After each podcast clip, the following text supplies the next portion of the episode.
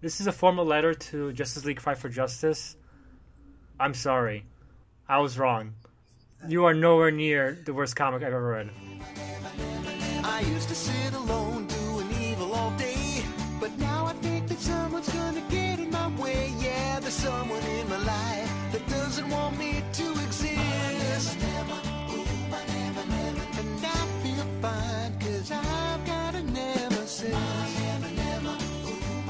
Welcome to Divisive Issues, a weekly comic book podcast where we talk about hopefully good, but not this time, comic books. I'm Ryan Lynch. I'm Psycrappa. I'm Phil Maverickus. And I'm Daryl Steffen again. Daryl's back. Again, yeah. wow. So usually we only have guest hosts for special editions. That's only because none of our guest hosts want to read comics. Daryl does. So we said, come on board. Uh, Ryan, I just want to clarify. You said you want to read good comics. Uh, based on the track record of this podcast, I think you're a liar.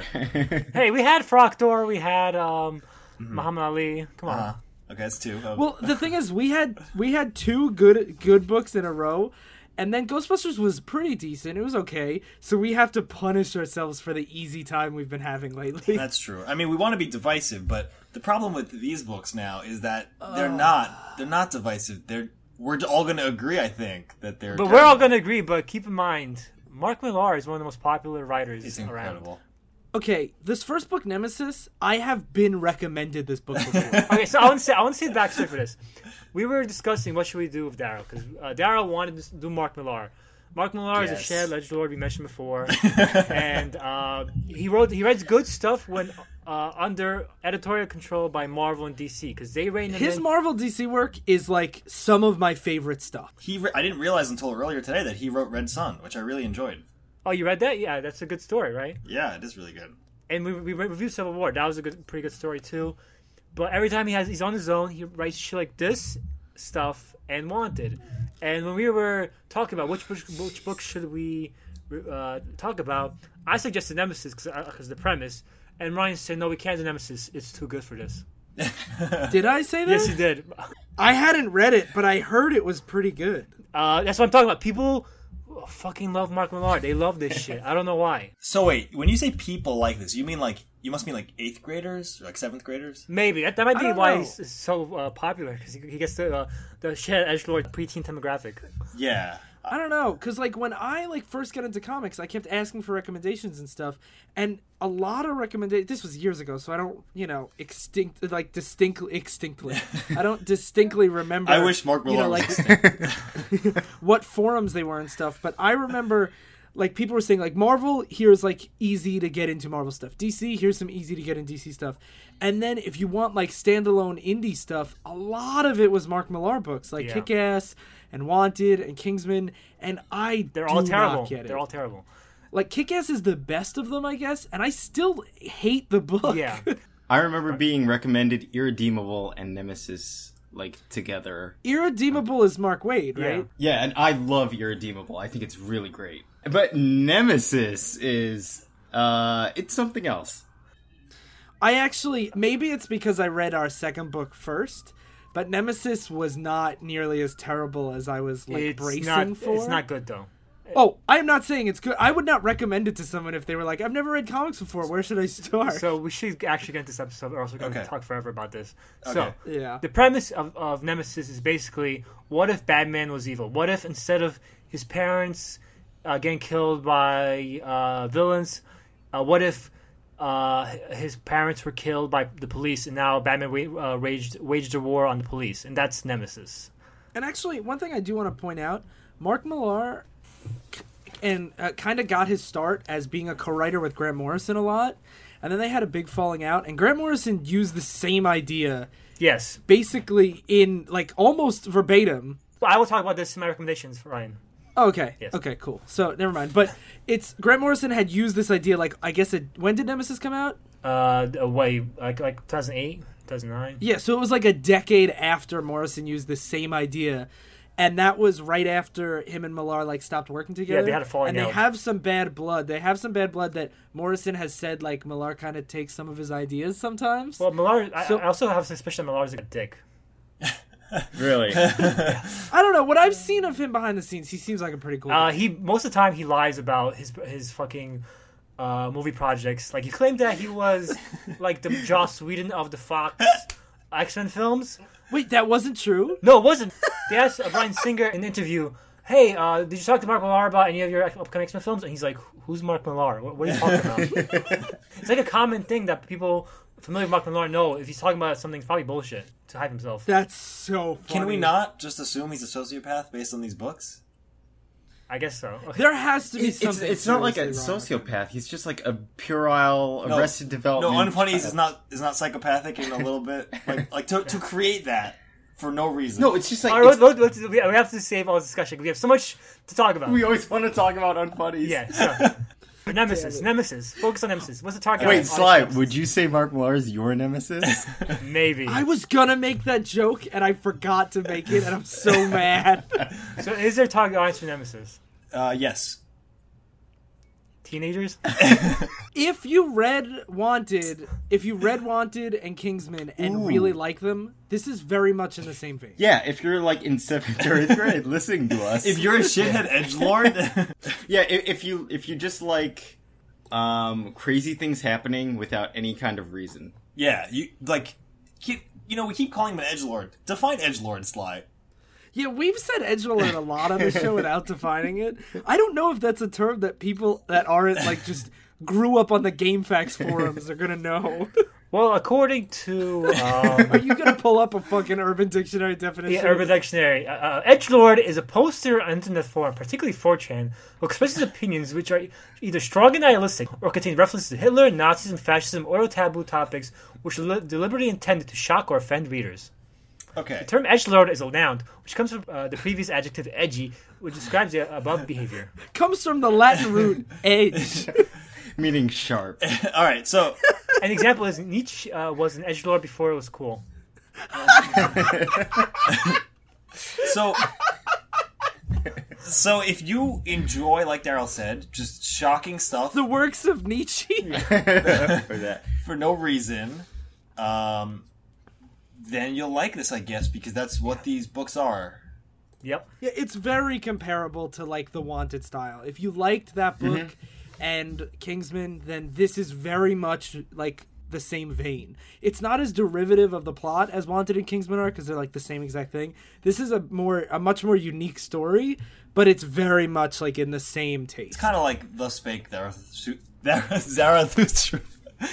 What? That's God. Fuck! I fucked up the pronunciation. Thus, Frank Zaraf. Yeah. I'm trying to make a Nietzsche reference. Fuck me. Zarathustra. Oh, Zaraf was Frank. Yeah. Alright, so, uh, so you heard it here first. If you like Bridge to Terabithia, you should read Oh. Nemesis. All right. so get into the plot. The plot opens up, I think, in Japan, Yep. I'm Tokyo. where, um, Oh, also for the record, the art the art is Steve McNiven. Who I think did, it means uh, Steve Civil War. McNiffage, as uh, Joe calls him. Yeah.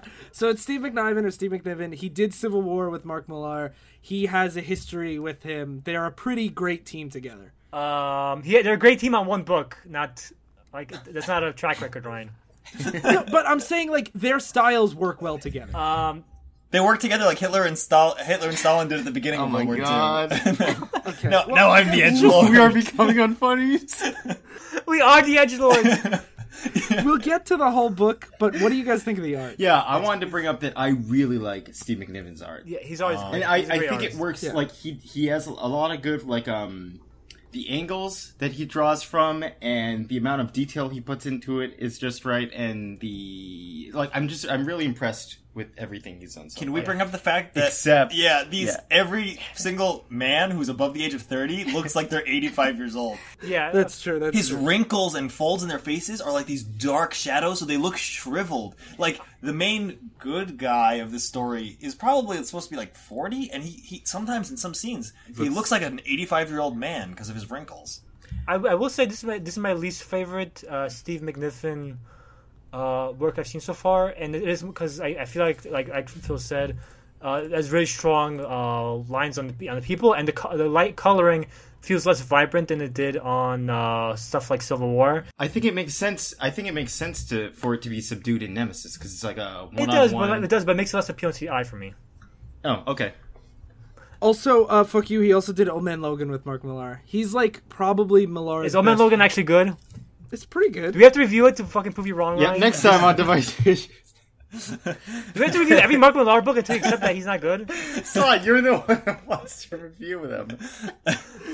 No, but Ryan's like, right. oh, I, I challenge you, Sly. It's a good book. Nemesis is a good book. Old Man Logan's a good I book. did not say that. Say that. All right. I'm just saying, Guys. like when you look at Mark Millar's some of his most beloved work, Steve McNiven has done exceptional work with Mark. What I will say is I've read two Mark Millar books now, and I fucking hate him. But I'm not he saying also wrote Red Sun though. Oh. I'm not saying that he can't make good stuff because I haven't read most of it. Okay, let's Okay. get into the plot, please. All right, so he's, he's it's in Japan. Nemesis has a police officer tied down. Wait, wait. I just want to point out for some reason at like the top of this, the first frame, it says player one. Yeah, player two comes in later. No, but why yeah, is they it like introduced a? his nemesis Yeah. as player two, and is that at all brought up again? No. No, Oh, it's, I, it's supposed to be the two opposing characters, player one, player Oh. You two. don't need to do like, pl- whatever. Whatever. We've Go ahead. read, uh, we've experienced a story before. We know that they're gonna c- Yeah, like, it's be like a conflict. here's someone important. Oh wow, Mark Millar doesn't know how to write. So, uh, Nemesis has this police officer tied down on railroad tracks, and uh, the police officer uh, Describe Nemesis, He's like he looks like white Batman without the Yeah. uh, ears. uh, he's white space ghost. or I think he he looks like like white, Batman. Ryan. That's a fucking oxymoron. He looks like Batman. He does look Batman. No, but he space ghost also has a black cowl, so this is a white cowl. Batman's an apt comparison. You just imagine him without the ears. yeah. So white Bat- That's Whi- space ghost, you dicks. White Batman is holding down this police officer on the train tracks, and you see some like SWAT teams uh, apparently coming to rescue the police officer. And uh, White Batman says, "You know, like looks like your guys are coming for you. I said I would execute you at ten thirty or whatever, and looks like they're just on time." And then uh, in Dark Knight style, they kick open the door, and instead of the police officer, it's a bunch of bombs. White Yeah. dynamite sticks. He's actually the police chief. Yeah. it's a police chief capture. And, and uh, so he's like, uh, sadly, of course, they're almost two miles away. Stupid little pricks. You think they'll check their sources? Because of course, every single Mark Millar uh, individual book has to have the characters talk like Mark Millar characters. yeah, that's. I think that's my biggest pet peeve with him is almost everyone talks the same way. yeah, Yeah, Where they're Yeah. all just like Assholes. snippy. Yeah. yeah. Um, I will also say this is one of my least favorite books I've ever read uh, because I I I, I personally have this like it's a really big pet peeve where in fiction when the when the writer cheats really hard in favor of the villains Oh, yeah. to, to make the villains win when they shouldn't have like I brought this Yeah. up a little bit with All right, we'll get we'll get into that. There's lots of examples coming up ahead. yes Come. and that's yeah. That Yeah. that is the best way to describe this book. The villain cheats the whole time. the right no the, ri- it's the writer's fault though like the villain is just doing what he's told the writer here I'm not. so don't, don't blame the, the, the fictional character Nemesis. Fl- Blame Mark Millar. yes play Marvel War. okay so yeah So it- as the SWAT team break in, the place explodes and it, it destroys the entire skyscrapers. Or Uh, I, I want to bring up this is why I like Steve McNiven's art. Yeah, it's like good. it's Yeah. real detailed, man. It gives you like it perfectly captures the moment in just like a few frames. we talked about this in Wanted, Yeah. but the reason why these artists work well with Mark Millar, like uh, J.G. Jones and Steve McNiven, is because they're very cinematic. Like, Yeah. like, like the way this thing is shot is like it's silent, and you just see the building explode and start coming down, crashing onto the railroad tracks where the main characters are. And uh, so uh, the uh, the guy, so the police officer's like, "Oh, you blew my my men, fuck you," and um, Almost verbatim. As as we always have to clarify when it's a Mark Millar book, it's not Sly being Sly. They really say like, oh, every time anything happens, like you know what, fuck you. yeah.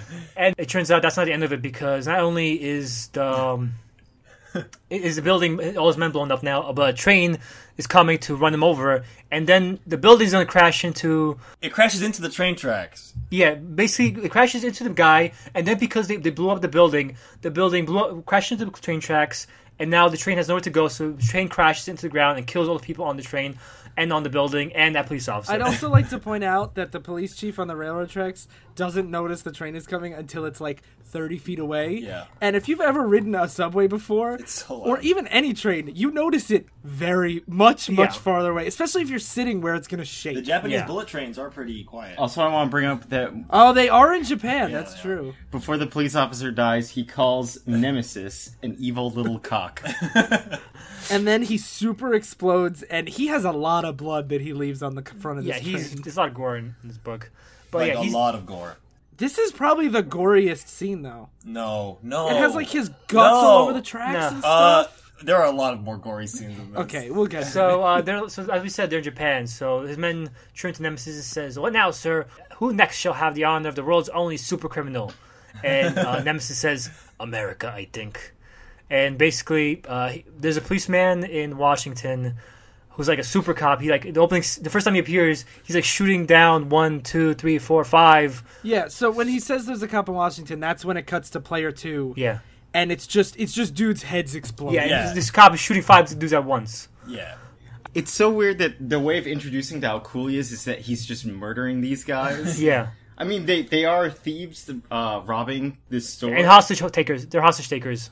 oh yeah, He also has like a he's using like a pump action shotgun Yeah. yeah. Which, in a hostage situation. and the, the like, if you look at the people dying, it's like one bullet through the head type.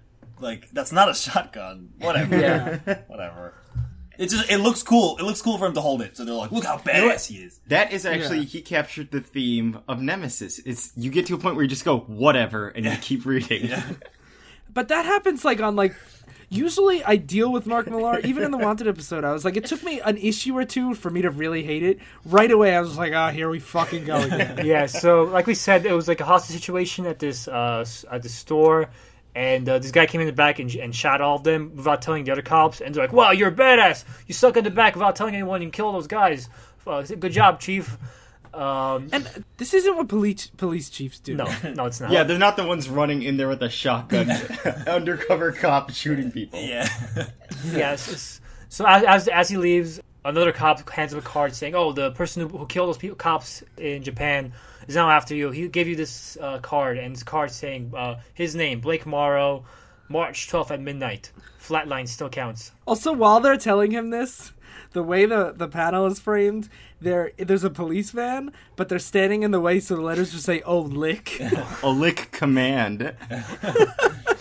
So and then they give us a position, and he's like, "Oh, why, uh, why, why me? Why me?" And he's like, "Oh, you're the best cop in the city. You are you are you kidding? You reorganize Washington D.C. Everyone copies our police department now. Crime is down sixty percent. Like a big exposition just to explain how awesome this guy is. Yeah. Yeah. I, it's really this g- this whole book seems like it's two characters fighting over who the writer can make cheat more. Yeah. Yes. Everything about this cop is perfect, and everything about this villain is perfect. I guess they are truly perfect. Nemesis. Not everything about the cop and his life is perfect. Yeah, As I, I we'll was gonna find say out. the cheating. The the cheating is not equal here. They they cheat for the villain so much. The cop survives miraculously, but he doesn't like win ever. Well, yeah, but we'll, we'll we'll get into that. they confirm that it's Nemesis by the typeface and the paper stock that the card was used handed to him, which I think is just like a really weird way to confirm someone's like this Yeah. is his business card. Yeah, it's like exact. It, it's just a plain white card with like Times New Roman twelve. Uh, I, I don't know. I don't know if there's any instance of like a typeface be- being like, "Oh, you can't use a typeface anymore now. If you do that, yeah, you're it's like nemesis." this is I love the idea of them being like, "There's the the Jokerman serial killer is on the loose again." But like I said, they dump a lot of exposition in the scene, and one of them is, "Oh, add the fact that you're a practicing, uh, you're a family man and a practicing Catholic, and you're everything he loves to humiliate." So like, yeah, now we know he's a Catholic, he's a, he's a family man, he's a poli- he's a super cop. Everything we know in his first two pages. and That's it how you- establishes that Nemesis' motivation is that he likes to humiliate people that he finds like uh, lavish, yeah, like their lifestyles. Yeah, he says, uh, "What does he say?" He equates decency with pomposity. Yeah, which I was like, okay, that's that's a kind of weird but interesting Yeah. motivation for uh, Yeah. supervillain. Also, I don't remember if we mentioned it. This is a world where no superheroes or other villains exist. apparently. right. Uh, Yeah. So every single Mark, Mark Millar work seems to assume that like, it's like the real word, but what if superhero was in here, like wanted, kind of. Yeah. uh, this fucking scene. So he puts his the, the police chief puts his family in protective custody. Yeah. And then it, it immediately cuts to Air Force Jesus. Air, Air Force One. All of the escort jets are exploding simultaneously, and White Batman lands from somewhere onto Air Force One. Walks to the front somehow of a moving plane. By the way, I don't know if you know Mark Millar. That's not how planes work. And then Yeah. he just starts shooting through the the windshield Cockpit. gla- the cockpit Yeah. glass, kills them, somehow gets inside the plane and just flies down. I Yeah. don't know. I have to say though, as stupid as it is, the panel of him shooting into the cockpit looks so cool. Yeah, all these panels look cool. The panels of him crashing the plane into a tunnel looks cool. Yeah, Steve McNiven's art's really great. It just makes no sense whatsoever because now it's like, is this a supervillain with superpowers? Like has he, to can just walk on planes? He has Yeah. to. I mean, it, like like you said, um, Mark Millar's trying to be cool, so like. It, it is cool. It's just nonsense too. Like it, he's like Yeah. he's like what cool situation? Yeah, he's gonna blow up all the jets. He's gonna land on the plane. He's gonna shoot the you know he's gonna hijack Air Force One. And he's gonna fly right into a tunnel with a air uh, seven forty seven. He's gonna land on the ground basically, fly through a tunnel so that the wings break off, but the plane doesn't explode. Like it's it's, ridiculous. It's and another ridiculous. another thing I want to bring up is we have uh, Nemesis's motivation is that he goes after people like with lifestyles he doesn't uh, uh, approve of, and then when he's flying this plane on the ground, he goes, "That's right, you little peasant peasants, run, run!" Like he just doesn't care about anyone. Like, okay, is he like a psychopath, psychopath, or does he have a specific like mo that he Yeah. follows? Well, I will point out that one of the main themes of Nemesis is they keep like finding out theories about him that they question. Like his motivation and backstory is part of the mystery. But we should but we should mention this briefly because uh, we talked about this in, Wa- in uh, Wanted, where it is possible to have a villain be the main character and do evil things, and you still root for him. Yeah. The problem is every time Mark Millar writes a villain, they talk like Mark Millar first of all, so they're like shit, fuck, cock, dicks. yeah, so immediately you just want to close the book. Yeah, and they're also Yeah. they're, they're always just uh, wanton mass murderers. Like they, they enjoy just killing random people. Like there's no strong motivation for them. But you're not supposed to root for him in this, right? There's no way you can want. Yeah, him. definitely not. you, I think you are. You're, you wanted, and it's not a coincidence that every single character he writes is a shithead. yeah, at the end of the book, it's like you Nemesis fans. It's like your everyone's favorite psychotic serial Does killer. this have a sequel or anything? Yes, it Or does. is this We- the Oh only my god, one? it does. Not yet. It's What? coming out. It's coming out. Everyone's hyped for it. Everyone's fucking talking about it. What- There's a movie coming out too, by the way. Sorry, you are turning into Nemesis. You're gonna hunt Mark Miller down. I'm gonna humiliate him. I don't. I don't agree with his writing. No matter what happens, we ha- anything Nemesis related we have to do on this show. okay. I can't. All right. I feel like I'm living in an alternate reality now. The movie could be good. No. No, because there's there's promise here where it's like if you just do Batman is evil. Okay. I despise the Kingsman book, and it was one of my favorite movies of the I year. despise Yeah. Wanted, and Wanted was a good movie. Okay. Yeah, you're Kick right. Ass is a fantastic movie. The book is terrible. Yeah, yeah, you're right. These movies are actually all really good. And uh, we, we found out about Wanted. Like what happened with Wanted was they just heard like the premise on like the comic uh, hyping list, and they're like, oh, that sounds like a cool premise, and they bought the rights without reading the comic. and then when they read the comic, they're like, I guess we just use the premise and nothing else. okay. So what happens next, Sly? So, uh, so what happens? So what happens is he crashes the plane into a tunnel, and then for no reason they show like a little uh, a baby with her mom, and the mom's saying, "Oh God, no!" in front of a petrol uh, truck, and she explodes and dies. That's it. There's a lot of uh, like.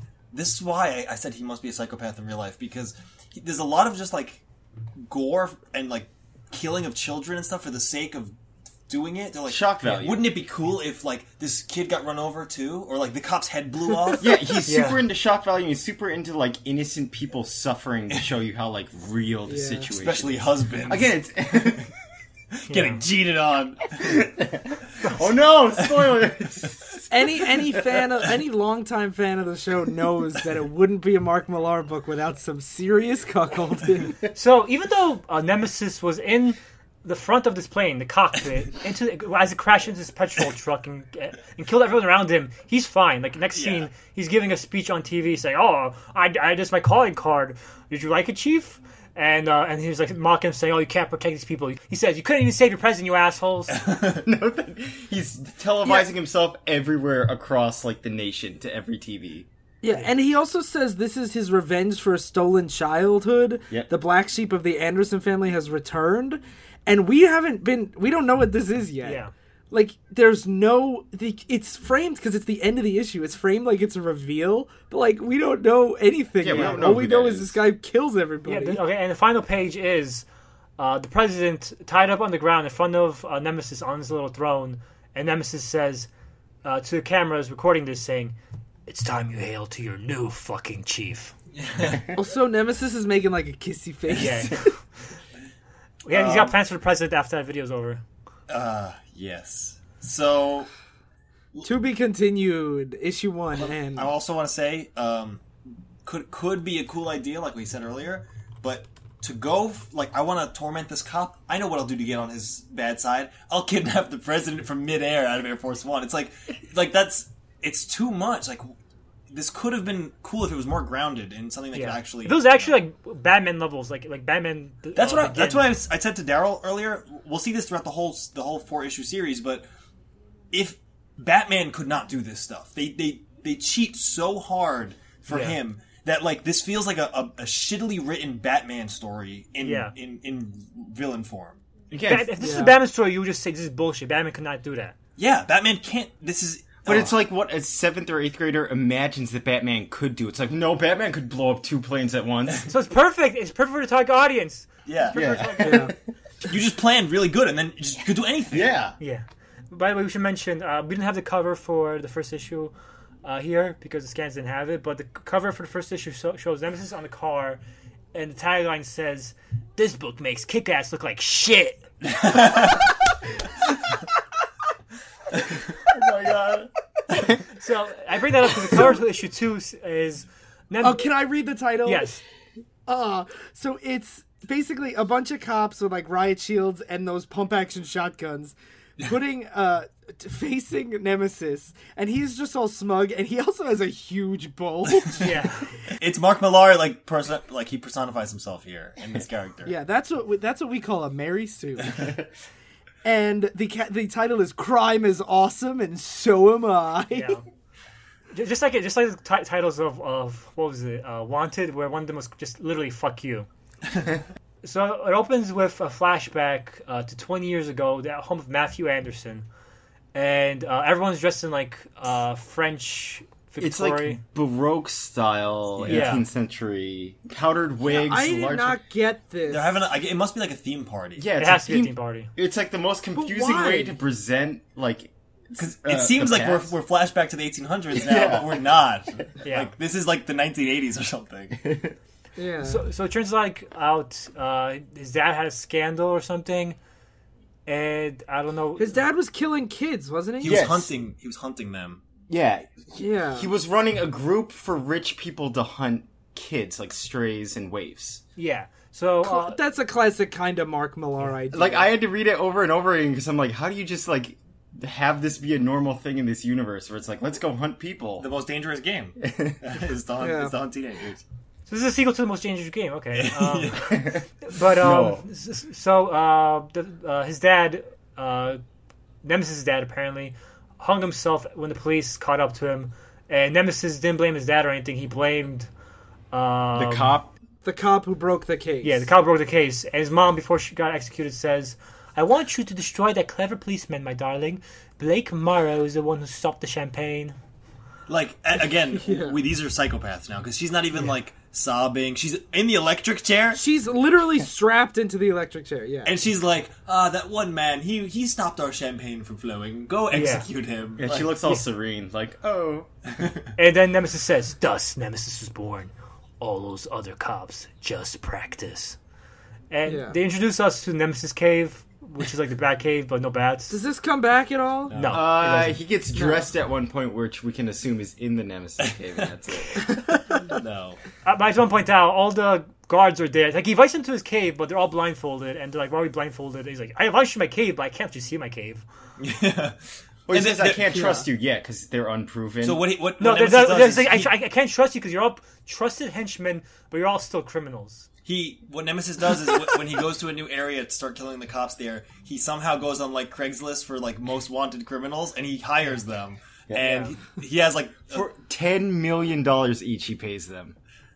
and so he's like Yeah. he he dresses them up as ninjas and he's like you're my demolitions expert and you're my burglar expert. But he's done this like four or five times, and he has this base, and he can buy explosives. Like this guy is really absurdly rich. yeah. Okay. So he says, "I'm thinking of." He, they, go- he's like, "I'm thinking of riddles for a brilliant chief of police," and these riddles are so fucking annoying because they're so dumb. Say them. They're like, okay, so what gets wet when drying? An explosion at the Redskins football stadium. I don't the get it. more you take, the, I don't get it either. There's- I thought they were like anti jokes where it's like Yeah, that's what I thought too. But I'll get to it after these three. So the more you take, the more you leave behind. What are they? The theft of the Hope Diamond. And what fastens two people but touches only one? A battered bodies of two spinsters. And it's like the voiceover while these crimes are happening.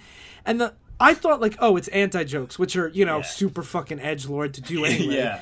But then later on, he has another riddle, and it's like the Riddler level where they're like, "That's not really like the obvious." We'll get we'll get to that. We'll get to that scene because I want to bitch about No, it. but the reason why I wanted to mention that is because I feel like what Mark Millar is trying to do by making that riddle later is like, "Oh no, these ones have really deep."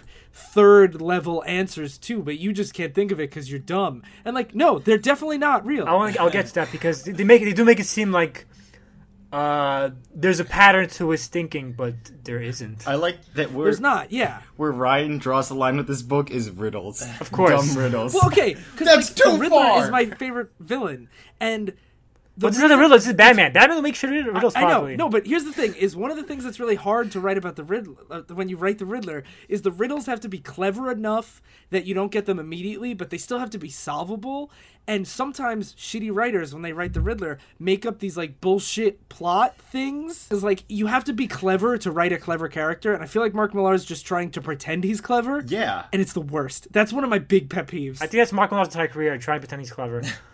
It's just like how he pretends that like uh, Nemesis is really good. It's like Nemesis is so smart with his riddles that you can't figure them out, even if you like spend But your like whole life. like on them. Sly said, Batman probably wouldn't be good at riddles. His riddle would be like, "Where's Rachel?" Where's your Joker? that's that's quite a conundrum. So uh, he goes. we turn into this like guy who looks like he's Dead. diseased. Looks like he has like polyps on his face or something. Did you ever play Left 4 Dead? You Yeah. know those uh, wa- flat The Yes, corpse, the yeah. flat corpse. He's- he- the the what are they called? no, I'd say they're a little more attractive. The boomers. Yeah. Boomer, yeah, they're more attracted to this guy. He looks like he looks like a like a Clayface falling apart, or Yes. maybe more like another Mark Millar character, shithead, who is Clayface made out of shit, the shit of Hitler. yeah, yeah. Phil, did you forget that in Wanted, Clayface is made out of Hitler's shit? I did forget. but, but this guy's supposed to be the Alfred to um, Nemesis is uh, Bruce Wayne, and he's like horrified over what because he was the uncle to. uh, Wait, he's not supposed. Oh, he. Oh yeah, he raised. he raised him, Yeah, so, he- you're so right, he's like, yeah. I'm horrified by the, the boy I raised turned out to be a monster, because he's being interviewed by uh, the The cop. the, prote- detective Morrow, Chief Morrow, Yeah. whatever.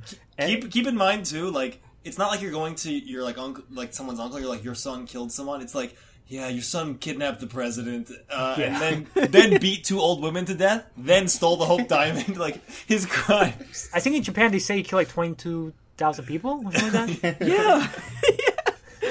It's not like have you has he checked in lately? The detective's just making sure that uh, this this old man, the uncle of Nemesis, isn't like giving him money because he's trying Yeah. to figure out. And like like Daryl alluded to before, it's it's impossible that this amount of money is spent by Nemesis on like this Batcave in every country, ten million dollars for these people, all these explosives, and that money doesn't appear He, anywhere. he uses Bitcoin. He uses Bitcoin. or Doge, that edgy Dogecoin. enough? Dogecoin. Yeah, he uses Dogecoin. There you go. Nemesis is the only person, like the only thing keeping these currencies alive. So, uh, so they cut to the Pentagon, and uh, he- he's discussing it with uh, the Pentagon crew, and uh, There's another man that's melting. The, whole, the Homeland Security guy is like, you know, you know, in uh, Bat, uh, the first Bat movie when Joker uh, shoots that guy to death, and the guy's like a, a rotted corpse. This is what this guy looks like. yeah, This is when I realized they hated the art. Just from these, these panels. So, um, so uh, uh, Detective uh, Morrow, uh, Chief Morrow, is in the place, and he's giving orders to everyone. And the, the secretary, uh, uh, Homeland, Sec- the Homeland Secretary, the head of the Homeland Secretary says, it's like the Secretary of Homeland Security. Sly don't read good. and he says, "I'm still the head of Homeland Security, asshole. You haven't got my job just yet." And, And like the president is captured. This is not the time to be insubordinate. also, it's really weird because this is like the only line that that guy has. Yeah. It's just like it's a random like he just need to say asshole to someone. Like, also, can we can we just this this meeting's happening, and then maybe the most ridiculous line of this whole comic comes up next, where they're trying to figure out where he's going to attack next. And By deciphering his riddle. Yeah, so, what's the riddle? So the riddle is what's black and white and red all over, and how does it relate to a gas attack? And everyone knows like black and white, red all over. It's a Yeah, newspaper. they're all debating it, and then the the hero says it's the Pentagon, and they're like, "What?"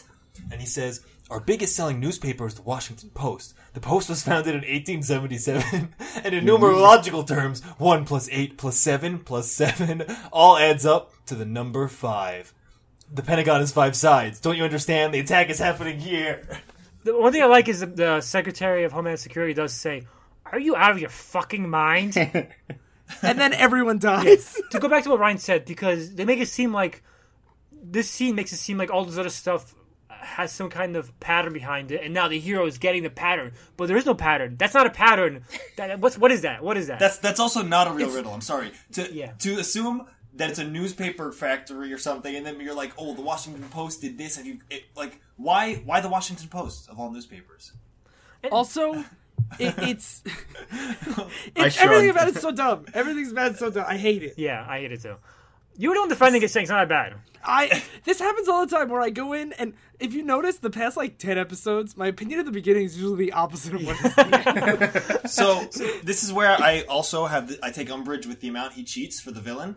The Pentagon is a pretty secure building, and somehow he manages to nerve gas the entire facility. He's like, "All two twenty thousand people here are dead," and then uh, accept our our hero Morrow He and his slipped the antidote into his coffee. Yep, and his sidekick, uh, Sydney or something. Stewart, I think. we call them partners.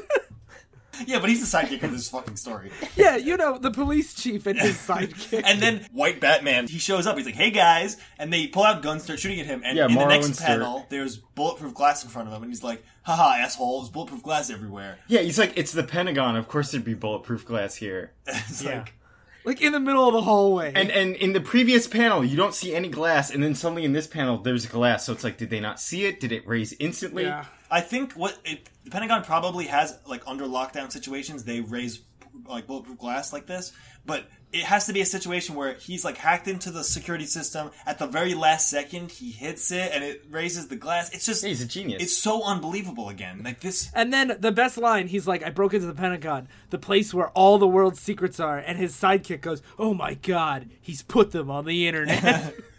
and I really wanted someone to be like, We have to shut down the internet. but it didn't happen. And uh, so he, he says to Chief Morrow, I gave you a, a, a day until death, so I'm not going to kill you now. You're going to die March the 12th, so you're not going to die now. But he does say, just to be a, a fucking cock, uh, the uh, An evil little cock. chief says, I'm going to bury you for this, Anderson. And Emerson says, says the man who lost the president and all his country's nuclear codes. I thought you were supposed to be smart. he says that walking away from him, Yeah. just being like, "Shh." Keep in mind, all of this bullshit has happened. Like, we're only maybe 35, 40 pages into this book. yeah. They cram a lot. They're, the bullshit per page count is pretty awesome. oh, and no one gets higher as it goes on. Oh, I know. Yeah. So uh, it turns out they have like a plan set up. Uh, well, first, uh, Nemesis stole uh, don- a donor organ from a dying child. Oh, this is so weird. How did they know that he would go to steal? How does anyone know anything in the story? Did you notice the hospital is named after the Anderson family? oh, is It's the Caleb Anderson Memorial Hospital. Oh, okay. But uh, I don't see why he. I don't.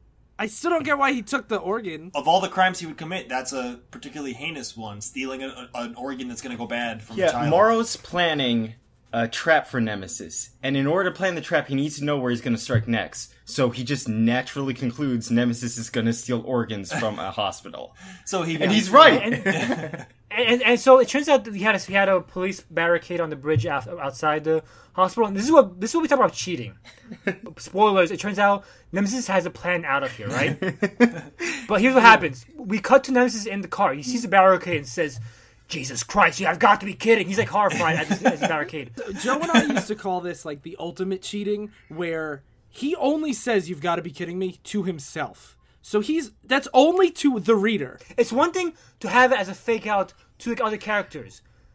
He's saying it to the reader. He's making the reader. He's talking to the reader basically and making. You're like, himself, oh no, I'm in a bind. Yeah, and we talked about it like sometimes like sometimes you'll have a character with internal monologue and then later on it'll be revealed he's someone else in disguise and like that's total bullshit. Yeah.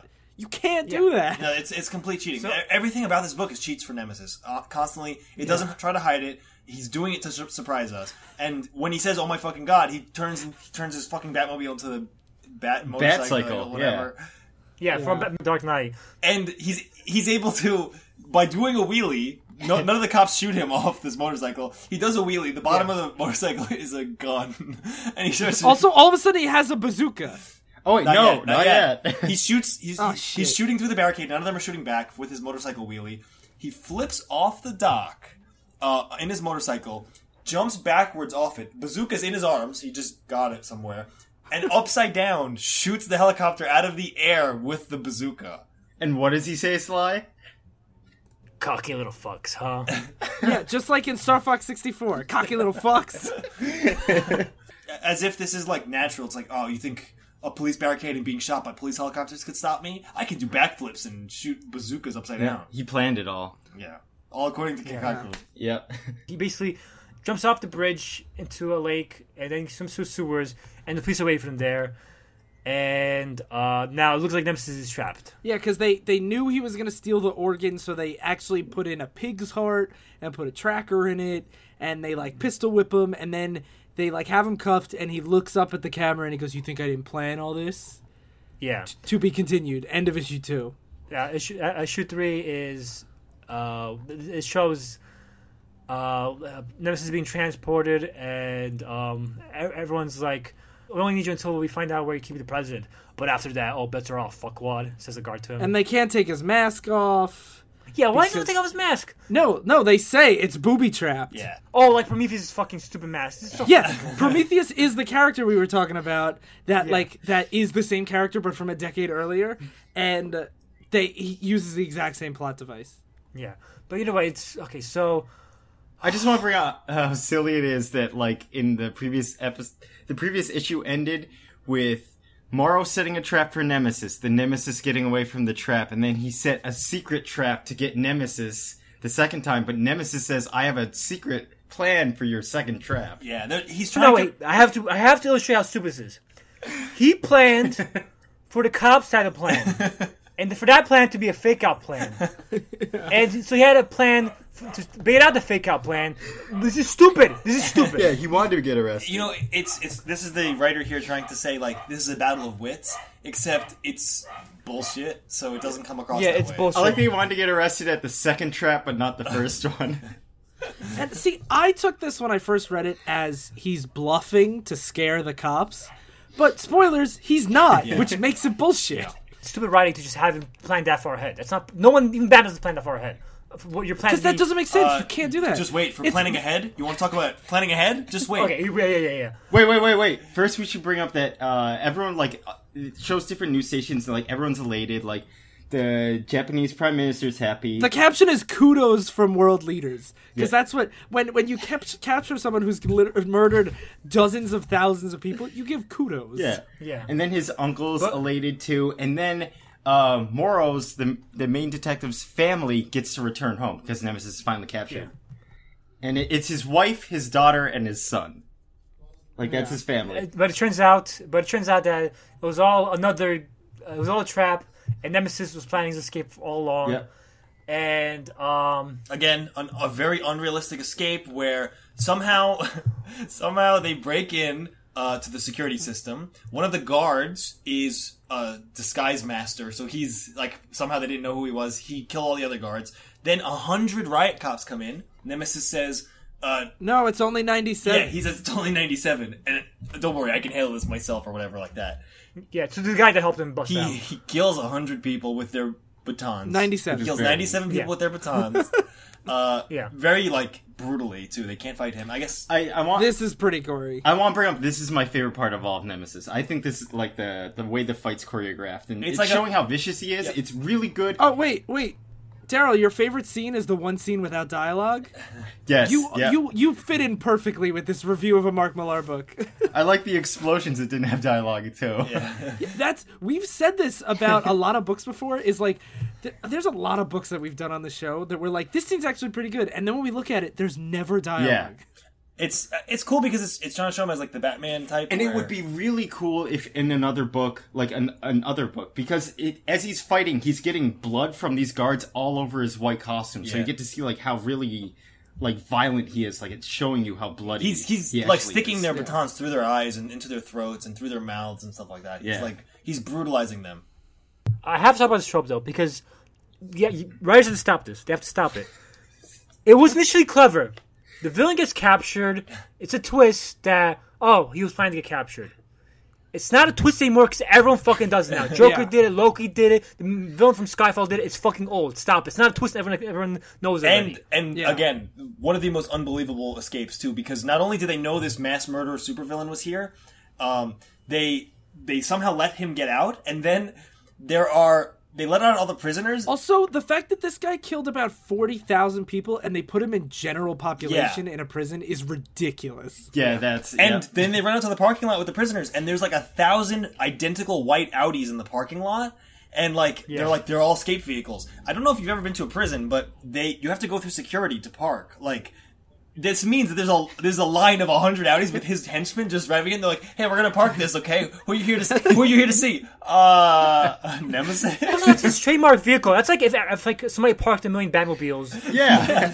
Inside, inside the prison compound, they, and those cars, like when you go into a prison, they, they check under the hood. I, And, like, I really like they gives them to all these like random con men and inmates. Yeah. And we just don't see them again. They just all drive off together. Yeah, they never be- they never get mentioned again. It's just it's just other horrible shit to throw onto the pile of horrible shit going on in the book. yeah, But it turns out that the whole point of his capture was to bait out the location of Maro's family. Because for some reason, that is the one thing he couldn't find. He specifically Yeah, the mentions one thing. that like his his guys that could bust him out of prison were like, we can't find his family. I wonder if he planned that too. What I wonder because he plans out uh, so much of the stuff. I wonder if he planned. I know I won't be able to find a family, so I'll plan out this. I mean, he's, he's literally saying it's easier to hijack Air Force One and fly it through a tunnel and keep everyone on board alive than it is to, find this one guy's man's family. just some detective. Yeah. I like too that he asked the guy about finding his family, knowing he wouldn't be able to find it, and that's why he was getting arrested in the first place was to find it. so th- they have Nemesis on phone call with the chief. Okay, and- in a bubble, this would be my favorite concept. For some reason, I think this is a cool concept. why? Because it's cuckolding. No, I'm Ryan, saying conceptually. Ryan, have you seen uh, Black Mirror? No. Oh, uh, one of the best shows ever. It's like the modern Twilight Zone. It's on Netflix. cuckolding in every episode. No, it's fucking great. no, not cuckolding. Uh, Phil, are you Mark Millar? it's it's a show about really strange premises. Like it's like a modern Twilight Zone, and like um, Yeah, there is- hi- highly recommended. If you don't like the first episode, to keep watch the second. Or right just jump in. At but the, the second. first episode does have a, a concept of like public figures needing to embarrass themselves or else type thing so It's like the episode of Recess where the f- King Bob or whatever, the fifth grader, got blackmailed with that picture of him as a nerd. yep, you Yes. bet. You're right. Totally right. Thanks, Ryan. So anyway, so Nemesis calls the the chief, Chief Morrow, and for some reason he's naked. I don't know why he's naked, but he is. And he not the chief, Nemesis is naked. And he says, I Yeah, have the your chief kids. just naked in his office in front of all these guys. And and Nemesis goes, I have your kids. You have to tell me within an hour. You have to tell me your three most humiliating family secrets. If you don't know what they are, ask your wife because she does. And you have to announce them basically publicly. Otherwise, I'm going to murder your kids. Secret number one is because it's a Mark Millar book. I got cockolored by my wife. no, Yeah. They almost made it. They almost made it out. They almost made it out. About no they cuckolding. didn't we're only like halfway through and it's not just like uh, i was But cuckolded it's so throwaway. This is so Yeah. throwaway. It has nothing to do with the main plot. Yeah. the way it happens too she's like she cheated on me with my partner and he's like why and somehow nemesis knows the reason she did that is because i couldn't satisfy her I was inattentive husband and a poor performer sexually. And then the second secret is that his son is gay, but he couldn't tell his dad because like he his dad would have judged him, even though he says like I would st- I still love my son. But I c- find this idea interesting that he like he points out that even though I would still love him, the fact that my son was scared says a lot about my character. yes, and, then And th- go ahead. yeah, I was- I was. A- and then go down. God damn it. I was gonna say that it's it's cool to do a thing where it's like Nemesis is trying to publicly humiliate him. Like I'm a, I think that's interesting, but like this, this story didn't build up Morrow as a character. You're not invested in who he is or his family. Oh, that's the thing. That's why I said in a bubble. Yeah. yeah, Yeah, like it- this is actually, and I like that it's public humiliation, but through things that are really not his fault, Yeah. and they're so personal to him. But it's so like it's just because you were so obsessed with your work that your son thinks that you're this like blue collar, like standard conservative American that's gonna hate that he's gay. The third secret is that his daughter had an abortion, and same thing, you know, because you're so Catholic. Yeah, and like I, I do really like this But concept. it's Mark Millar here at the end trying to pretend his story had a theme, and the theme is hi- like Morrow's story is family versus career. He tries to pretend like that was a thing the whole time, but we only start getting glimpses of it here. yeah, because his family was introduced. Like the who they are is introduced just in. And they, this. he even says like and this will Issue. come up way more ham-fisted later when when he has to choose between Yeah. family and career. Spoilers. But now here's the thing. Right when I thought like this is a cool idea, maybe Millar could save this. He does the single most Millar thing I've ever fucking seen, where he he lets the kids go Yep. and he says, "Well, they're relatively unharmed," and he. you go, Sly. I can't do this. Okay. He had the daughter get impregnated by her gay brother. Not that he didn't make them have sex. Yeah, he fertilized the eggs while she was. Uh, which is way When I read this, more of a severe thing. I just had to look away from the comic and just like stare up at the ceiling for a little bit because I'm like, how like this is just so dumb. it's it's it's him trying to be and, shocking. and if you make it even stupider, he rigged the daughter's womb to complete collapse if they attempt to terminate the baby. I forgot about this. I forgot about this. Yeah, he- the doctors say we've n- doctors have never been able to I'll, do this. Oh, Yeah, I'll say it verbatim. He's rigged your daughter's womb to completely collapse if we attempt a termination. She'll never have children if we do an abortion. But it's your call, like what to do. Guys, this is Trump's America. I mean, like, so he's not just the Riddler, the most powerful Riddler ever, and the supervillain. He's also the master doctor. Yeah, no mas- doctor. master uterus. Yeah, he's the best OBGYN in the world. and they also act like, don't worry, there will be no negative consequences of having this bomb in her uterus unless there's an. I don't think it's a bomb. I think it's like it's it's stitched up in some way that if I don't know, they don't. Oh, it's not a bomb. Yeah, the womb will collapse. Yeah. So she'll never be able to have I- uh, children again. I, I would like a doctor to confirm this for us because I think that's bullshit. he just said it's rigged. And again, they, they want to. Mark Millar's like, here's my theme now family versus career. They try and emphasize this. And the wife starts screaming at the husband. He's like, you did this! As if he, Your stupid job did this. She says, "Oh fuck you, Blake," and he's like, "Peggy, no fuck you and your stupid job. What you've done to our little family. This is all your fault, you selfish prick. I hate you. I hate you." And she walks off. Yeah, like, it's classic, classic story of like man has to choose between his job and his barren daughter with the gay son. I It's don't know. incest babies. And also, uh, he's a selfish prick for reducing crime by sixty percent by setting a national standard for policing by being a fucking hero. No, Oh, you know what? To have to to have to do something like this to to to be to earn the right to have a family versus career character, you need to show throughout the story how he neglects his family for his career. He has never done that in this story.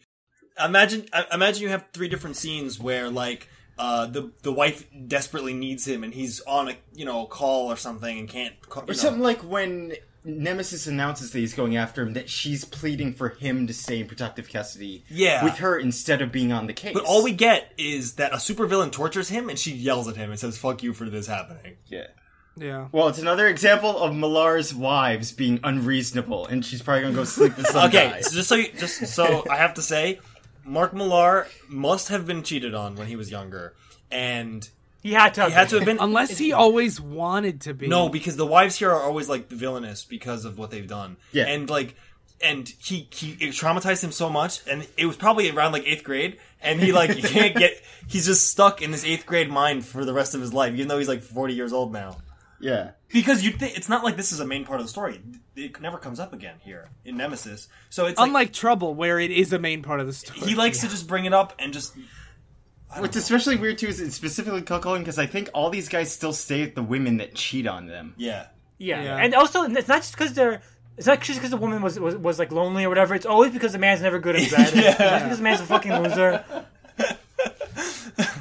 we are never gonna finish this. Okay, book. let's go. Come on. Okay, so it ends with it turns out that uh, that Tomorrow had a man inside called Kirby, and Kirby was one of the was one of the guys working for Nemesis.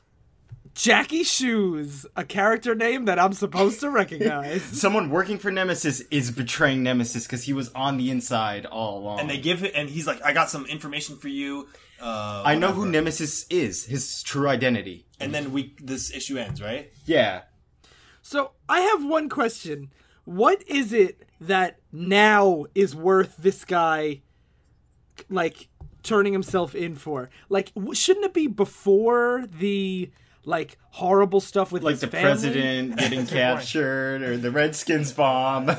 Because they need, they need a way to sh- keep the tension going. No, Then I if you- understand like, why narratively, but in universe, what what did he do? You can't, you can't, Maybe- you can't rhyme. yeah. There's no way to justify any of this logically. There's In, no in way. universe, this world is bizarro world, and things don't make sense. It's okay. yeah. Oh, okay. We're in Trump's America. anyway, now now Moro has the upper hand because he's like, all right, we know who Nemesis is. Let's go get him. In his words, let's nail this bitch. He says with a cocked shotgun. So, i- issue four, it turns out that Morrow is actually uh, not Morrow. It turns out that Anderson, uh, the, the Bruce Wayne figure, the, uh, Morrow believes that he impersonated Alfred, and now he is Alfred. That's why. and he's a like, fucking "Wow, I boomer." didn't realize an 85 year old man could leap on top of Air Force One and shoot." Yeah. down- So he says that he's his own uncle. Yeah, he's his own grandpa.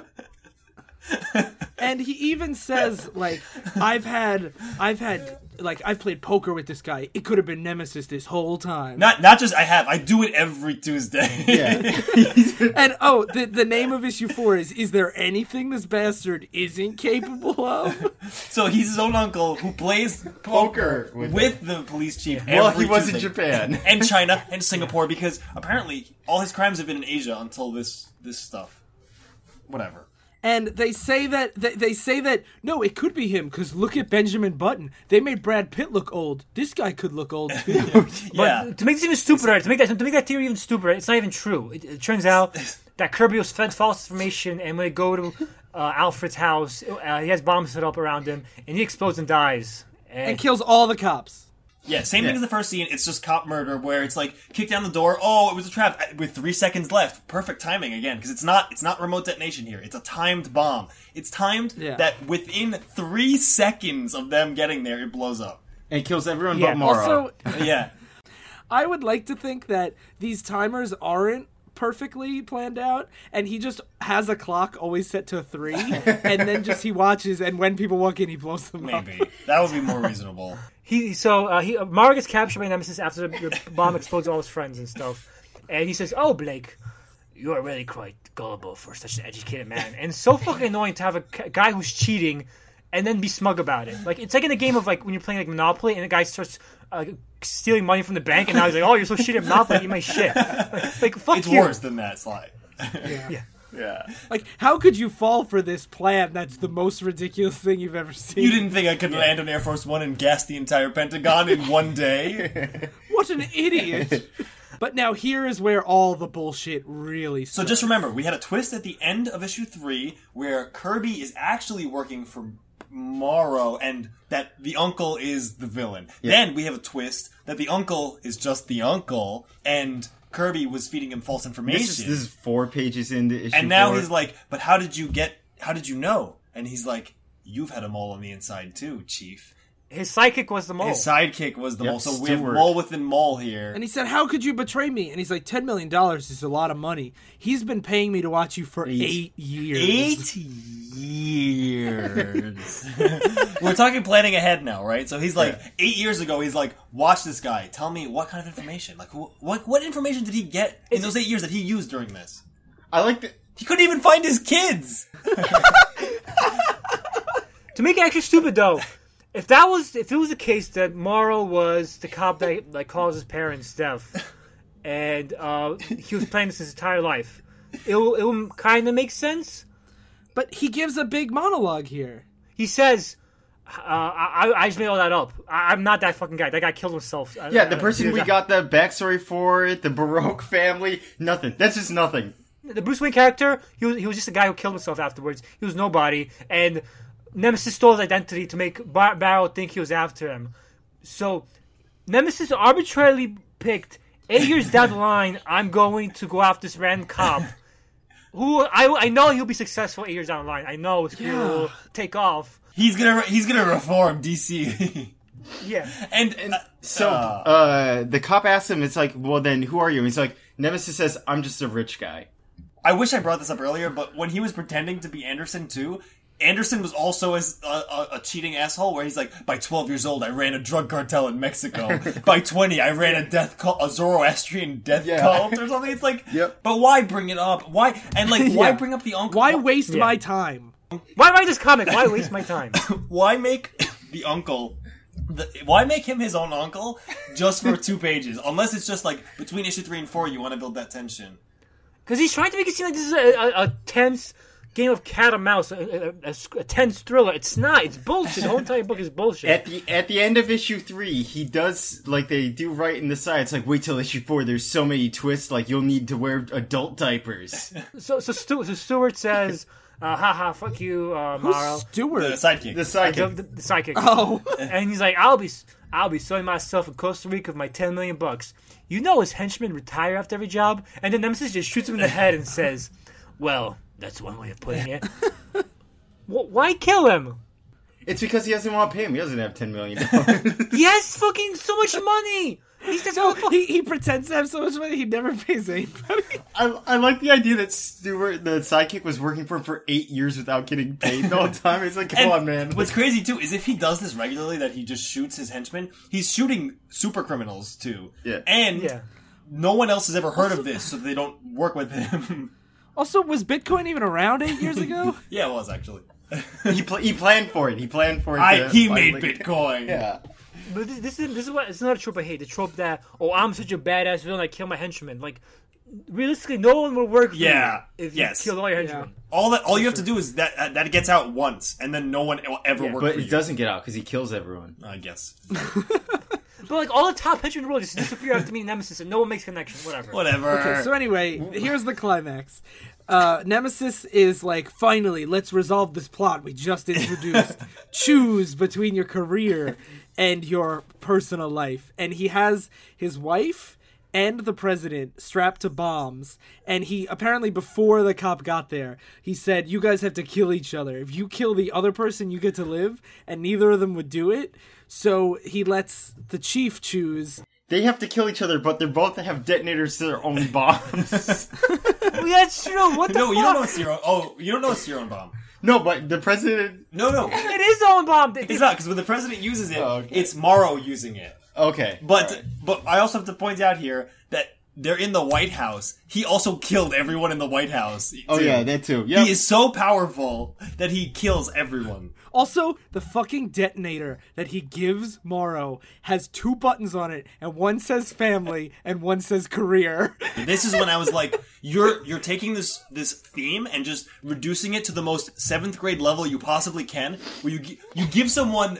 You give someone a switch that with two bombs, one's his family and one's his career, and you're like, "Which- which do you want to kill? It's as ridiculous as in Snakes in a Plane, Snakes on a Plane, when he throws the snake in the microwave and presses the fucking snake button. Yes. But this is not tongue in cheek. This is serious. But we talked about this. uh, We talked about this even in Civil War, a book where we claimed was a good Mar- Marvel War book. We claimed. And even even the best Marvel War books have this problem. We even mentioned this in the review. He is not a subtle man. No. No. like this is this is about how he writes. You, you want a side fight between family and career, you get a button that says family. and career. That's that's that's his idea of moral dilemma. But either way, uh, the president. This is my favorite scene in the book. It's me too, actually. The president says, "Oh fuck you," and then Nemesis is like, "Excuse me, I've had enough of this shit. You kidnap me, murder my friends, terrorize the entire city, and you think I'm just gonna stand here? I ate punks like you for breakfast back in Vietnam." And he's like, "Uh, I'm not entirely sure where this is going, sir." uh, have you got some kind of kung fu action skills I don't know about? and uh, the president turns tomorrow and says, hit the button, chief. It'll be a pleasure. And then, uh, So Um, he walks up to Nemesis and says, "Blow me up," basically. and that's even stupider because they introduce this to the plot between choose career or or, or or family. and they, they don't even make a choice. The president's like, kill me. It's resolved by him following orders, so he chose career. yeah, the president says, kill me, make it easy for you. And I like I like that this is something like Nemesis did not plan with two people like C four strapped to them. He's like, oh no, He did plan it. He did oh, he plan did. this. Oh, he did. He planned everything actually. Because get wait, yeah. But it's, He pre- he pretended to be surprised.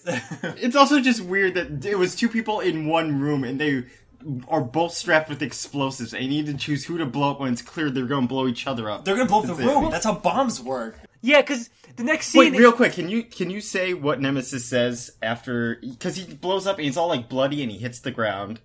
and uh, Nemesis says, "Holy shit, I'm covering an old person." That's where it's like this is definitely eighth grader. Yeah. Yeah. Right. And so um, they, they now they're all bloody and injured, and they fight. But now an attack hel- helicopter comes down and starts shooting This is so weird. at all oh, at both of them. And uh, Nemesis says, ha, ha, ha, ha, oh god, this is priceless. Priceless, I'm too rich to fail, don't you understand? People like me never lose. And uh, the card said midnight, midnight will be, you old asshole. I've killed better men than you, you know? Who who could be this good? Yeah, who could be fucking this good enough to fucking survive all this shit? At least keep that guy hit by the train. We don't know what their fight was like before. But yeah, they have the classic uh, standoff where they both run for a gun and they both shoot each other, and it looks like they both die. Well, well, Morog gets shot in the side, and uh, Nemesis gets shot in the head. No, Mark gets shot in the chest. Yeah. Does he? yeah, he does. And, yeah. They show later on his wounds. and, the, and since apparently Mark Millar's a doctor, they, they uh they have some doctor lingo while he's in the hospital. Yeah, which is like we get her uterus is rigged to collapse, but then we get like two whole pages full of them trying to save him. And then we have like we s- He flatlines. He flatlines on the on the table, and Nemesis miles because the card says March twelfth at midnight. Flatline still counts. So He he, doesn't die. flatlines at the moment.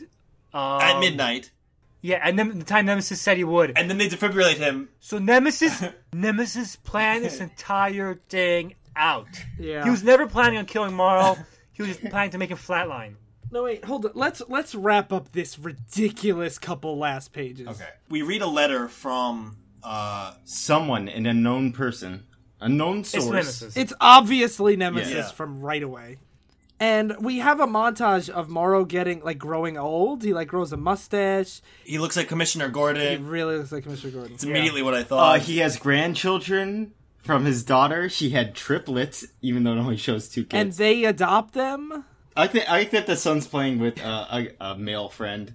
yeah, They're like, it's he's almost dead. like he accepted. He's like, yeah, everything's okay. Incest babies and homosexuality. So he won, and now he has like a perfect life. Yep. and then the letter says like, "Oh, you you, you won, even though you didn't win because I won. but uh, I, I I deem you winning, so now I'll let you live. But stay away from the Pacific Rim because there's uh, monsters, kaiju running around. Well, what the what it says is I wasn't really Nemesis. I'm the brains behind Nemesis. I hire a new supervillain every like couple years. every year. He says next year supervillains will be even worse because I just give them money. So Nemesis is actually the guy in the behind the scenes. So what's interesting about this Yeah. is I thought it it almost helps to explain the cheating he does because it's not him and his henchmen because apparently there's a company that hires engineers and stuff like this to rig this stuff. Yeah. So it's like it is a apparently a big organization, but I'd also like to point out big organizations like terrorist organizations still have a lot of trouble committing terror acts. It's not that easy Yeah. to do this stuff. and and also big organizations have a lot of the more ears you have, the more people working, the more people can fucking rat you out. Yeah. So you have like engineers and artists or whatever he said. Like you think, oh, whatever. This is fucking dumb. Yeah. So, but yeah, here's the dumbest part. Here's the dumbest part. Ends on the dumbest part. No, you mean the best twist of all. So Commissioner Gordon, Commissioner Gordon turns to him saying, "Oh, "Where where'd you get this letter? The guy who sent this. Is he at the resort?" And and the the guy, the waiter who gave him the letter says, "Actually, that's the peculiar thing, Mister Morrow. The card and the wine have been here since I started with very specific instructions. He delivered these ten years ago. yeah, like fucking Back to the Future 2 for Christ's sake. they, they fucking should have had him say the end, just according to a kaiku. That's what it fucking was. And also, the more ridiculous thing is they mention that this bottle of wine is the most expensive wine Oh in the yeah, that, whole that's just like, world. eh. like what? That's not how like what? It's because they're so rich.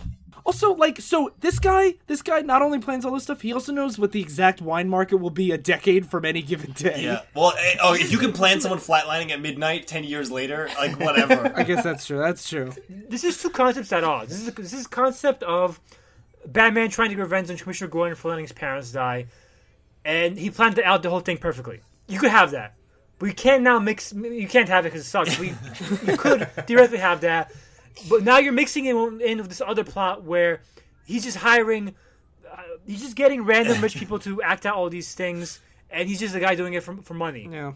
the whole book suffers from, especially the last issue. It just suffers from like Millar was trying to find ways to keep pulling twists on his own story, where he's like, Yes. "I'm not actually Anderson. Your partner was working for me. I planned for you to flatline, even though I die, and actually I'm not Nemesis." I'm sorry. w- If you shoot someone in the chest, you can't plan for them to be revived. Their heart. First of all, you did. can't. You can't plan for their heart to Uh, stop. you rigged your womb to collapse. you can't plan for their heart to stop in the first place. And even if you do, you can't plan that it'll. It's just. Ten years in advance. So. Like, what if the doctor was drugged that day? What if he was, had a bad day? What if he wasn't his No, his A game? Batman's the Also, s- perfect planner. sometimes a heart stop, uh, a stopped heart doesn't wor- respond to a defibrillator, and you just die. That like, it's Hey, hey guys, if we asked questions, Yeah, though, we're gonna be here. What if this thing? It will be here. f- We will be here forever. I want to get out of Malar hell.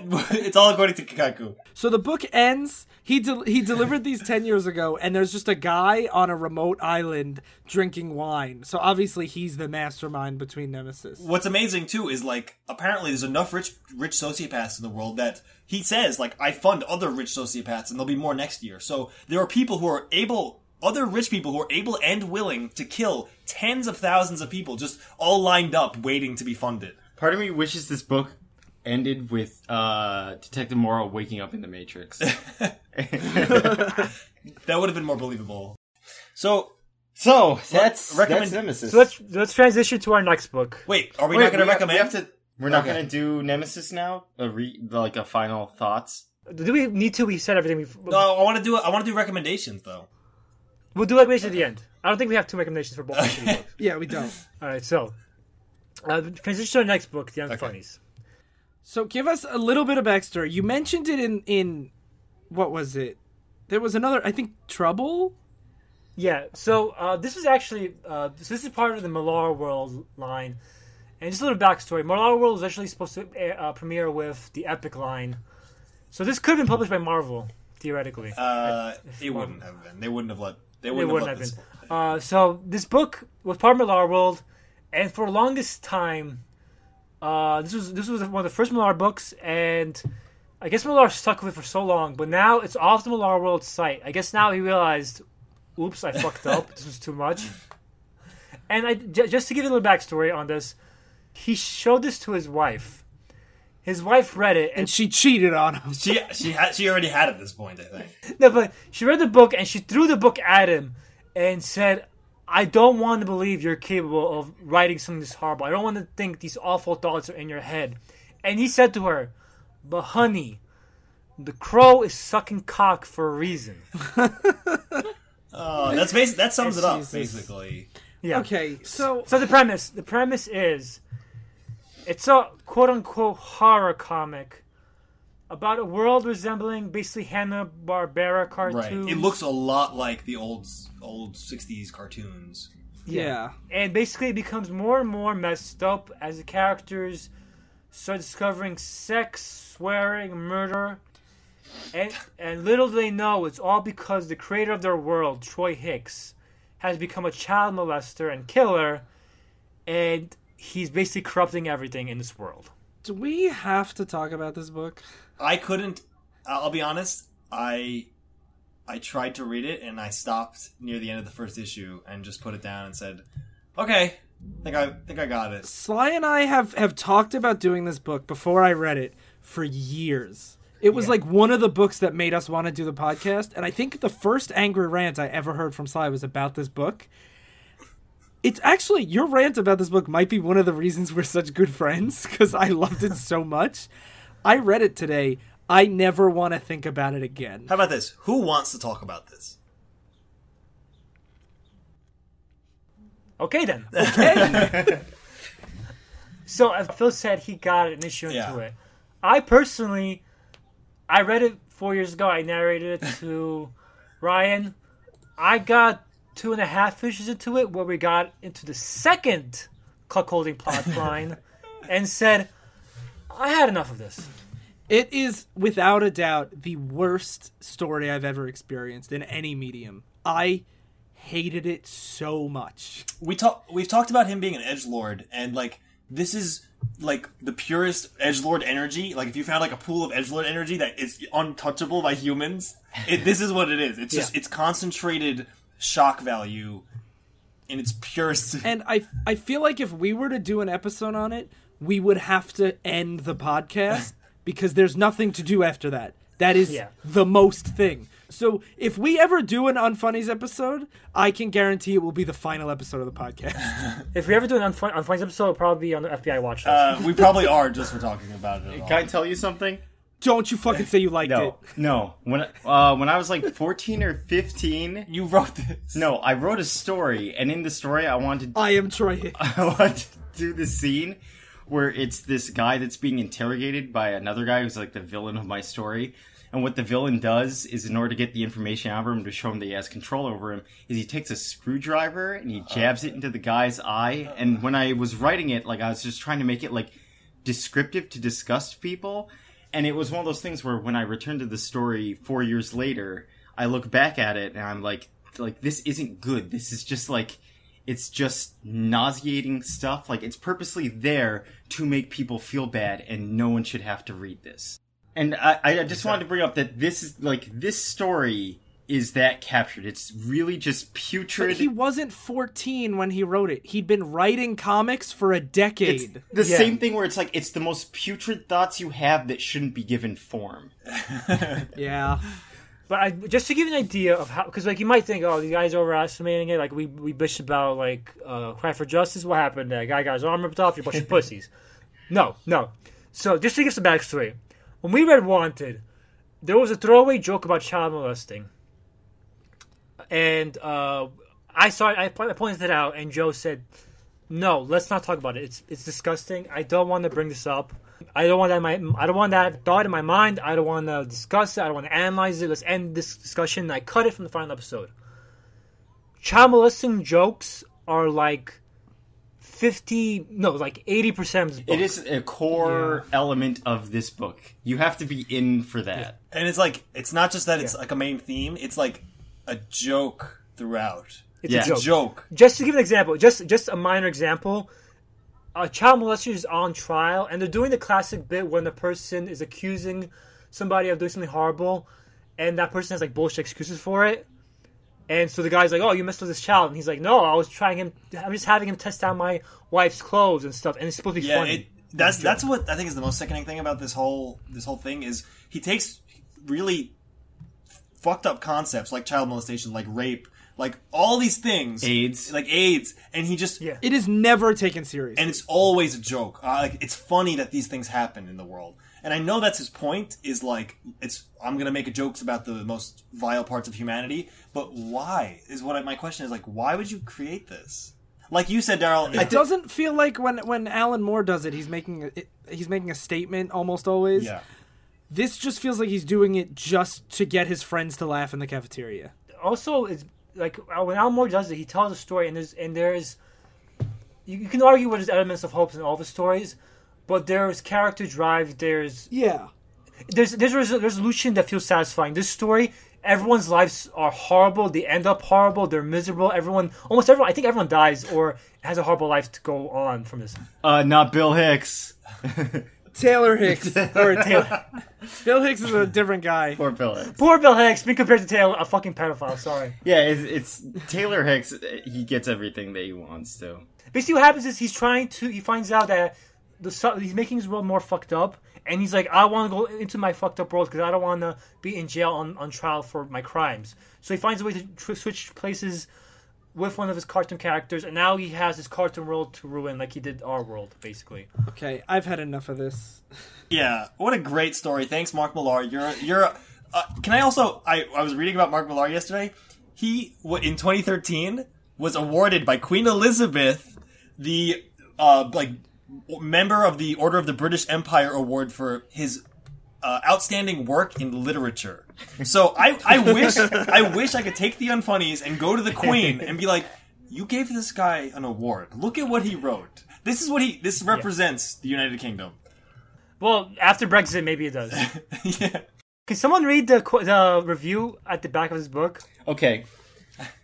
It's it's five stars out of five, and this is Rich Johnson from Lying in the Gutters, and it gives a website. And he says I guess he is lying the gutters because this is a gutter trash review. he says People say that America is unshockable now.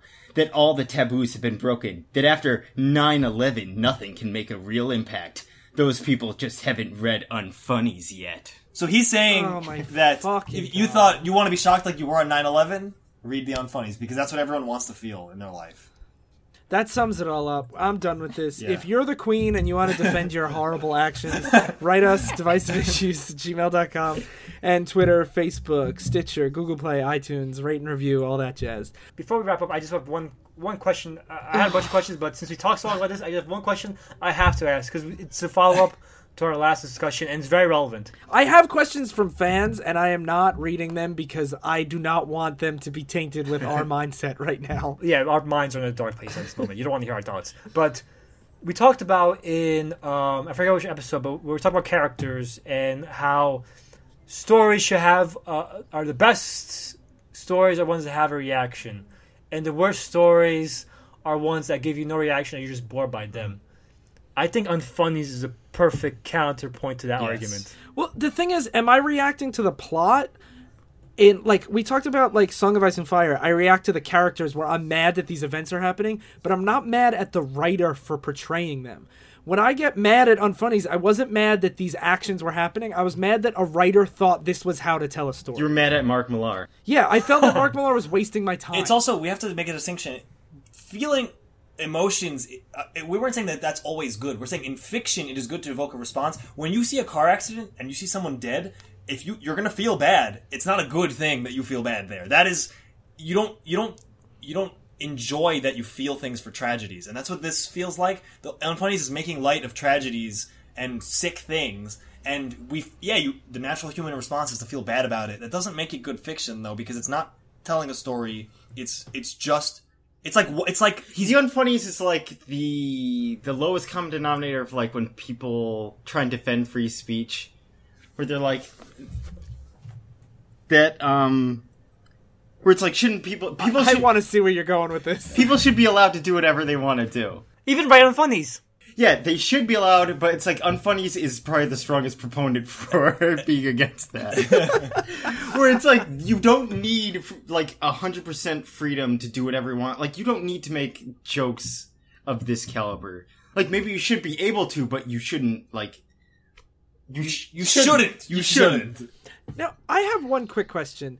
Now, we talked about how people have recommended Wanted and Kingsman and Nemesis. Has anyone ever recommended Unfunnies? No, I can't imagine that. This this is the black sheep of the Mark Millar family. Okay. Thank God, there's some hope for humanity left. I recommend Nemesis over. um, a- Fuck. As Sly pointed out yesterday, this man, after writing these things, went on to become a ho- famous Hollywood writer. Uh, that is Yeah. amazing to me because I didn't know Mark Muller actually until like a few days ago when we were talking about this. I don't know who he is. Uh, I've heard you guys mention him all the time, but after reading these two books, it it's astounding to me. It's astounding to me that he he is a successful man. Yeah, I just, and I just want to. Sorry to keep adding on to this, but there's so much to talk about with Mark Millar. He's such a fascinating person. We are gonna. I, I mean, we have other Mark Millar episodes queued up like for very soon. Oh man, but this, I guess, I guess we'll save this for this question for later. Then, Okay. So recommendations. Yes. if, if you like Unfunnies, I recommend you shoot yourself. Jesus, Sly. uh, I kind of have to second that. yeah, it's just it's just so hard to recommend. It's like anything. okay, I have a recommendation. I'll start. I'll start. It. If you want like edgy but good, read Preacher, because Preacher it has a show now that I only saw the first episode, but it was pretty good. But Preacher is g- written by Garth Ennis with art by Steve Dillon, and it is like edgy, uncomfortable, gory, but it's so flawless. And I used to rag against like super edgy to be edgy kind of things, but Preacher is one of the best fictional experiences I've ever had. And it is everything Mark Millar tries to be, but so, so, so much better. So just read Preacher. Edge Edgelord is a trait; it's not necessarily a flaw. And Garth Ennis actually does it pretty well a lot of times. yeah. It's like uh, it's like- There are it's great Mr. Gravel. edgelords. yeah, sl- edgelord is a trait, not a flaw. um, uh, uh, for You could also recommend something that's not like this at all, just to get the taste down. so so for for, for Nemesis for Nemesis got uh, on funny is like recommendations like cyanide. Uh, if for for Nemesis, if you like, if you want to see something that's not shit, that's like a cat and mouse type thing, we might have recommended it before. The anime Death Note. Damn, I was gonna say that. Fuck. Uh, Nemesis tries to do the whole like plans within plans within plans, except the plans actually make sense. They don't cheat. They don't constantly go back and say, "I was the uncle all along" or whatever, just for shock value. Like they even have like backup plans and stuff like that. But the fact they the fact they have backup plans shows they, they had cont- it's more like they had contingency plans in, in case they failed rather than There's a difference between a contingency plan and having your failure be part of a five layer plan. Yeah. Yeah. And and Death Note has really complex plans, and it's a cat and mouse game between a cop and a criminal, and it's awesome. And also, but we should mention uh, definitely another good example of because we, I talked about this. Uh, the, vi- just because a villain is a villain doesn't mean he can't be interesting or likable. And Kira's uh, Kira's an interesting villain. Yeah, the premise of Death Note is that a kid finds this book where he can kill people, and he's like, "I'm gonna kill all the criminals of the world." But And he he, thinks he's a hero. yeah, and he in turn is murdering people, so the cops are like, "We have to stop him," and that's what the show's about. And that's he's an interesting hero. You, there's no way you can side with Nemesis in this story, but you can. There are people who side with Kira in Death Note. Speaking of interesting villains, my recommendation would just be irredeemable. And it's essentially the idea is if Superman decided to pretty much kill everyone, what would that be like and how would the Justice League stop him when he immediately starts and it's like, what would you do if a guy can hear everything that happens on Earth? What if he can be anywhere at any time? And it's he's a really tragic figure because of everything that he had to put up with and you get to see how he slowly became corrupted and slowly became more psychotic because he just couldn't trust anyone and he got obsessed with how people saw him, like the people that didn't like him. And he I got really have consumed to by read that at some It's point. really good. What about you, Sly? My recommendation is something we mentioned. It was going to be Death Note, but Phil gave it. But um, my recommendation will be Superman Red Sun. We mentioned before. Uh, yeah. And I, and I give it a specific example for this because Nemesis by Mark Millar could have been good probably if it was called Batman the other side or something like that, uh, b- published by DC. Because when Mark Millar is reined in by a big publisher like DC or Marvel, and when he writes for DC or Marvel, he feels more like he has to pay honor to his characters. Like he doesn't feel like he can shit around on them. When he does, when he has that that feeling, he writes better. He Yeah. should have that feeling and editors behind him all the time, in my opinion. He needs in his life. He needs a team of people saying, "Stop trying to be so cool." He needs to stop thinking literally just making shit is funny. yeah. Yeah. But for listeners, let me just explain what Red Sun is. Red Sun is about what if Superman landed in Soviet Russia, and in Soviet Russia, Superman controls you. He basically um, now he has Soviet values instead of American values of freedom and truth and justice. So he has more, more values of the, the people have to be controlled. You have to have everyone be equal, and he becomes of, of, of basically a fascist. And Lex Luthor becomes the uh, American hero instead. It's a very interesting take on Superman. It's a really, really interesting story. It's really good. I didn't know that was Mark Millar. Like I said earlier, like that's it's shocking. It's shocking to me. yeah. he- he- Good Mark Millar, Mark and bad Mark Millar is so disparate. Maybe that's why it's so frustrating is because the disparity between the two is so great that you're wondering how can't you just like when you work on your own, how can't you just be good? How can you not Why realize? do you- why is this what you gravitate towards? How can he not realize reading through what he wrote in Nemesis? Like this is shit. Like how is that possible? His wife said his stuff is shit. like if your wife says your stuff is shit, maybe it's shit. well, she's she's cheating on him anyway. Yeah. It doesn't matter. Oh yeah. Maybe this is all part of his plan. all, according, all according to Gagaku. And honestly, he keeps doing it. He keeps making all the money. So, like, who are we to fucking throw shade at him? Uh, it doesn't matter. It doesn't matter. Yeah. Popularity and and oh, no, I'm not saying it's good. quality are co- opposite sometimes. okay, alright. well, Goodbye, Mark Millar. that's it, right? That was an episode. That was certainly a fucking episode. Thank you guys for joining us on this Thank you for bearing our bullshit. lovely Wednesday. Don't read these books. Don't read these books. Yeah. We've been Divisive Issues. I'm Ryan Lynch. I'm Psych Rappo. I'm Phil Maverickus. And I'm Daryl Steffen. Stay in continuity. Stay away from Mark Millar. I used to sit alone doing evil all day. But now I think that someone's gonna get in my way. Yeah, there's someone